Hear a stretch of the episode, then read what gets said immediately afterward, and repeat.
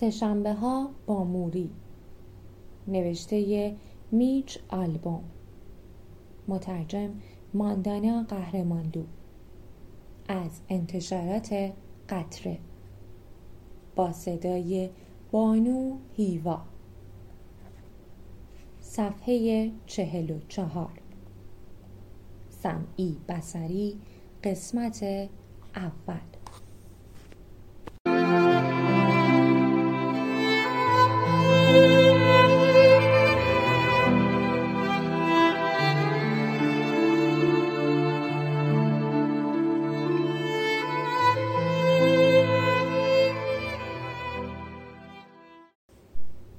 1995 نیوتون غربی ماساچوست. لیموزین تد کاپل مجری برنامه Nightline در شبکه ABC جلوی در منزل موری توقف کرد. درست کنار جدول پوشیده از برف پیاده رو. در آن زمان موری مجبور بود همیشه روی صندلی چرخدار بنشیند. دیگر عادت کرده بود که پرستارها او را مثل کیسه گونی سنگینی از روی صندلی بلند کنند و روی تخت بگذارند و برعکس حالا موقع غذا خوردن سرفه می کرد. جویدن برایش کار شاقی بود. پاهایش از کار افتاده بودند و حس نداشتند. او دیگر نمی توانست راه برود. با وجود این هنوز هم زیر بار نمی رفت که افسرده و غمگین شود و روحیش را از دست بدهد و خودش را ببازد. در عوض تبدیل به پدیده ای شده بود به نام جاذب العقاید درست مثل سائقگیرهای بالای آسمان خراش ها همه عقایدش را با سرعت هرچه تمامتر روی کاغذ های زرد رنگ پاکت های نامه پوشه و کاغذ پاره ها می نوشت. او فلسفه های گوناگون درباره زندگی زیر سایه مرگ را در قالب جملات کوتاه می نوشت. بپذیر هم قادر به انجام دادنش هستی هم آنچه قادر نیستی انجام دهی گذشته را همان گونه که گذشته بپذیر بی آنکه بکوشی آن را نفی کنی. بی آنکه خواهان خلاصی و فرار از آن باشی. بیاموز که خود و دیگران را ببخشی. تصور نکن که دیر شده. بعد از مدتی موری پنجاه جمله قصار داشت که آنها را برای دوستانش بازگو می کرد. یکی از استادان دانشگاه برندایس و دوست و همکار موری موری اشتاین مجذوب این جملات قصار شد و آنها را برای گزارشگر نشریه بوستون گلوب فرستاد. آن گزارشگر هم چاپشان کرد و مقاله ویژه‌ای درباره داستان زندگی موری نوشت.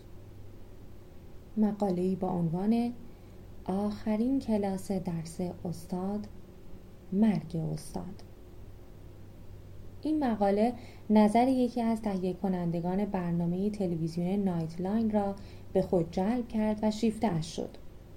آن را به تد کاپل که در کلمبیای واشنگتن دی سی اقامت داشت نشان داد و گفت نگاهی به این مقاله بینداز. بقیه جریان را هم که می‌دانید. حضور فیلمبردارها در سالن پذیرایی و لیموزین تد کاپل جلوی در خانه موری. خیلی از دوستان آشنایان و خیشان و اعضای خانواده موری دور هم جمع شده بودند تا تد کاپل را از نزدیک ببینند. و زمانی که آن مرد مشهور وارد خانه شد همهشان هیجان زده قوقایی راه انداختند. همه جز موری که صندلی چرخدارش را خودش به جلو میراند. موری ابروانش را بالا انداخت. و با صدای آهنگین و رسایش همه سر و صداها را خواباند. تد قبل از موافقت با انجام دادن مصاحبه باید امتحانت کنم.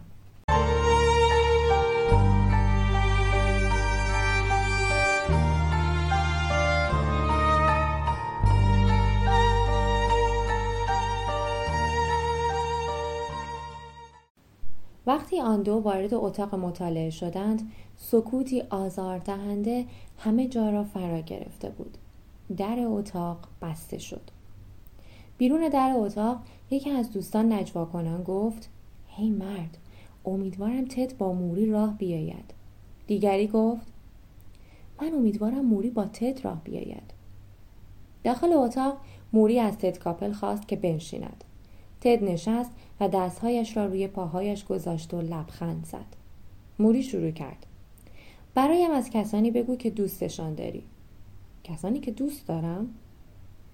کاپل پیرمرد را با دقت از نظر گذراند و محتاطانه گفت بسیار خوب.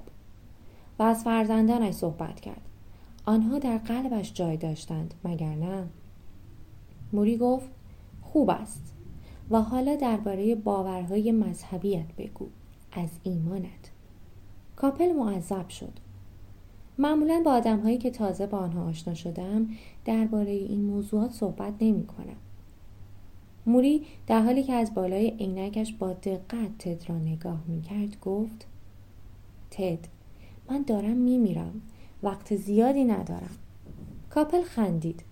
بسیار خوب. درباره ایمان. او گفته ای از مارکوس اورلیوس نقل کرد چیزی که واقعا به آن اعتقاد داشت موری سرش را به نشانه فهم مطلب تکان داد کاپل گفت حالا اجازه بده من از تو سوالی بپرسم آیا تا به حال برنامه مرا دیده ای؟ موری بیعلاقه شانه هایش را بالا انداخت فکر کنم دو بار دو بار؟ فقط همین؟ دلخور نشو برنامه اوپرا را فقط یک بار دیدم. خب همان دوباری که برنامه ام را دیده ای چه فکری کردی؟ موری مکس کرد. راستش را بگویم؟ بله. فکر کردم که از خود متشکر هستی. خودشیفته کابل از شدت خنده منفجر شد و گفت من زشتر از آنم که خودشیفته باشم.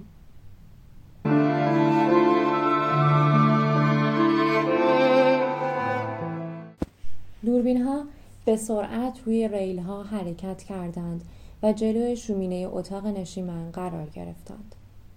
یک طرف شومینه کاپل نشسته بود، طرف دیگر هم موری.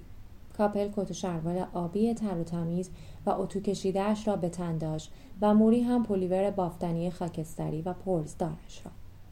نپذیرفته بود که برای مصاحبه لباس شیک و مرتب بپوشد و گریم شود.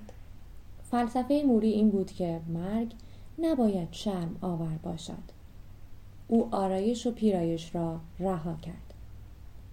از آنجایی که موری روی صندلی چرخدار بود دوربین هرگز تصویر پاهای بیجانش را نگرفت.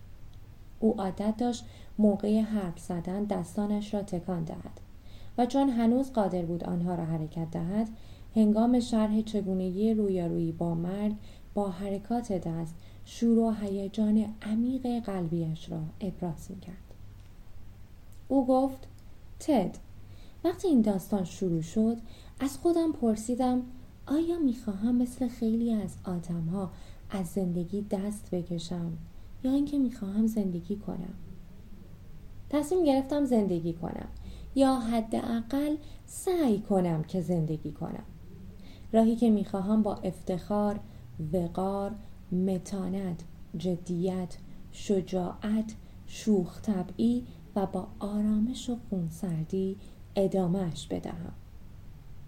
بعضی روزها گریه می کنم و گریه می کنم و به حال خودم تأسف می خورم و ماتم می گیرم بعضی روزها خیلی عصبانی و بد اخلاقم. اما این وضعیت زیاد طول نمی کشد عاقبت به خود می آیم و می‌گویم می‌خواهم زندگی کنم. تا حالا که توانستم از پس این قضیه برایم. آیا باز هم می‌توانم ادامهش بدهم؟ نمی‌دانم. اما با خودم شرط بستم که ادامه بدهم.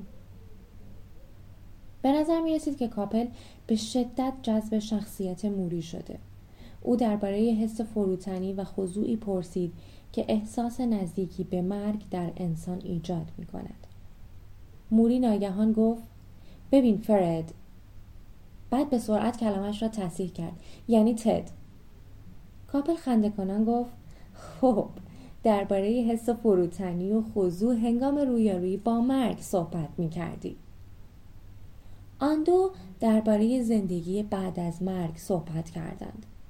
درباره این موضوع که موری روز به روز بیشتر به کمک دیگران نیاز پیدا می کند. موقع خوردن و نشستن و حرکت و جابجایی واقعا احتیاج به کمک داشت. کاپل پرسید که چه چیزی بیش از مرگ تدریجی و عذاب آور برای موری ترسناک است. موری مکس کرد. بعد پرسید آیا می تواند رک و بیپرده در تلویزیون حرف بزند؟ و کاپل به او اجازه داد و گفت بفرمایید.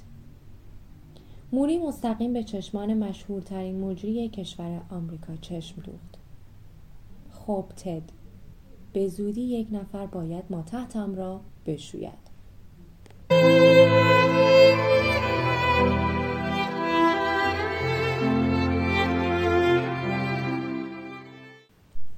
برنامه جمعه شب پخش شد. تد کاپل که پشت میز کارش در واشنگتن نشسته بود برنامه را آغاز کرد. با تقویت کننده صوتی صدای تد قویتر و تاثیرگذارتر شده بود. او گفت موری شوارتز کیست؟ و چرا اکثر شما در این دقایق پایانی شب می‌خواهید که درباره او بدانید؟ و من هزاران کیلومتر دورتر در خانم نشسته بودم و با بیتوجهی کانال های تلویزیون را عوض می کردم. این کلمات را از تلویزیون شنیدم.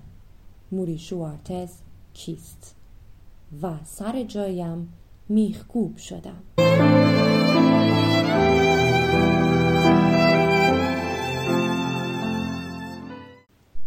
اولین جلسه ترم اول دانشگاه بهار 1976 به محض ورود به کلاس بزرگ موری متوجه کتاب های بیشماری می شوم که داخل قفسه های قرار دارند که کل دیوار را پوشاندند.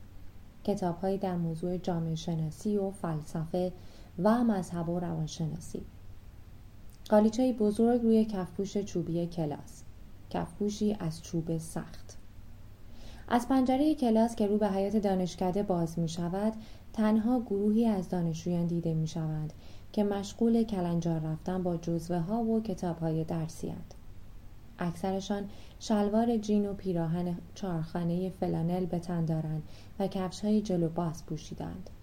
به خودم می‌گویم جیم شدن از کلاس این کوچولو آسان نیست. شاید این واحد را نگیرم. موری لیست حضور قیاب را می‌خواند. میچل دستم را بالا می‌برم میچ بهتر است یا همان میچل کدام را ترجیح می دهید؟ تا به حال هیچ معلمی این سوال را از من نپرسیده. پیش از پاسخ دادن به این مرد که یقه اسکی بافتنی زرد و شلوار مخمل سبز پوشیده و موهای نقره‌ایش روی پیشانیش ریخته مکسی کردم. او لبخند می‌زند. می‌گویم میچ. دوستانم مرا میچ صدا می‌زند. موری که گویی مشغول بستن قراردادی تجاری است می‌گوید بسیار خوب پس از حالا به بعد شد میچ و میچ بله امیدوارم روزی برسد که مرا دوست خود بدانی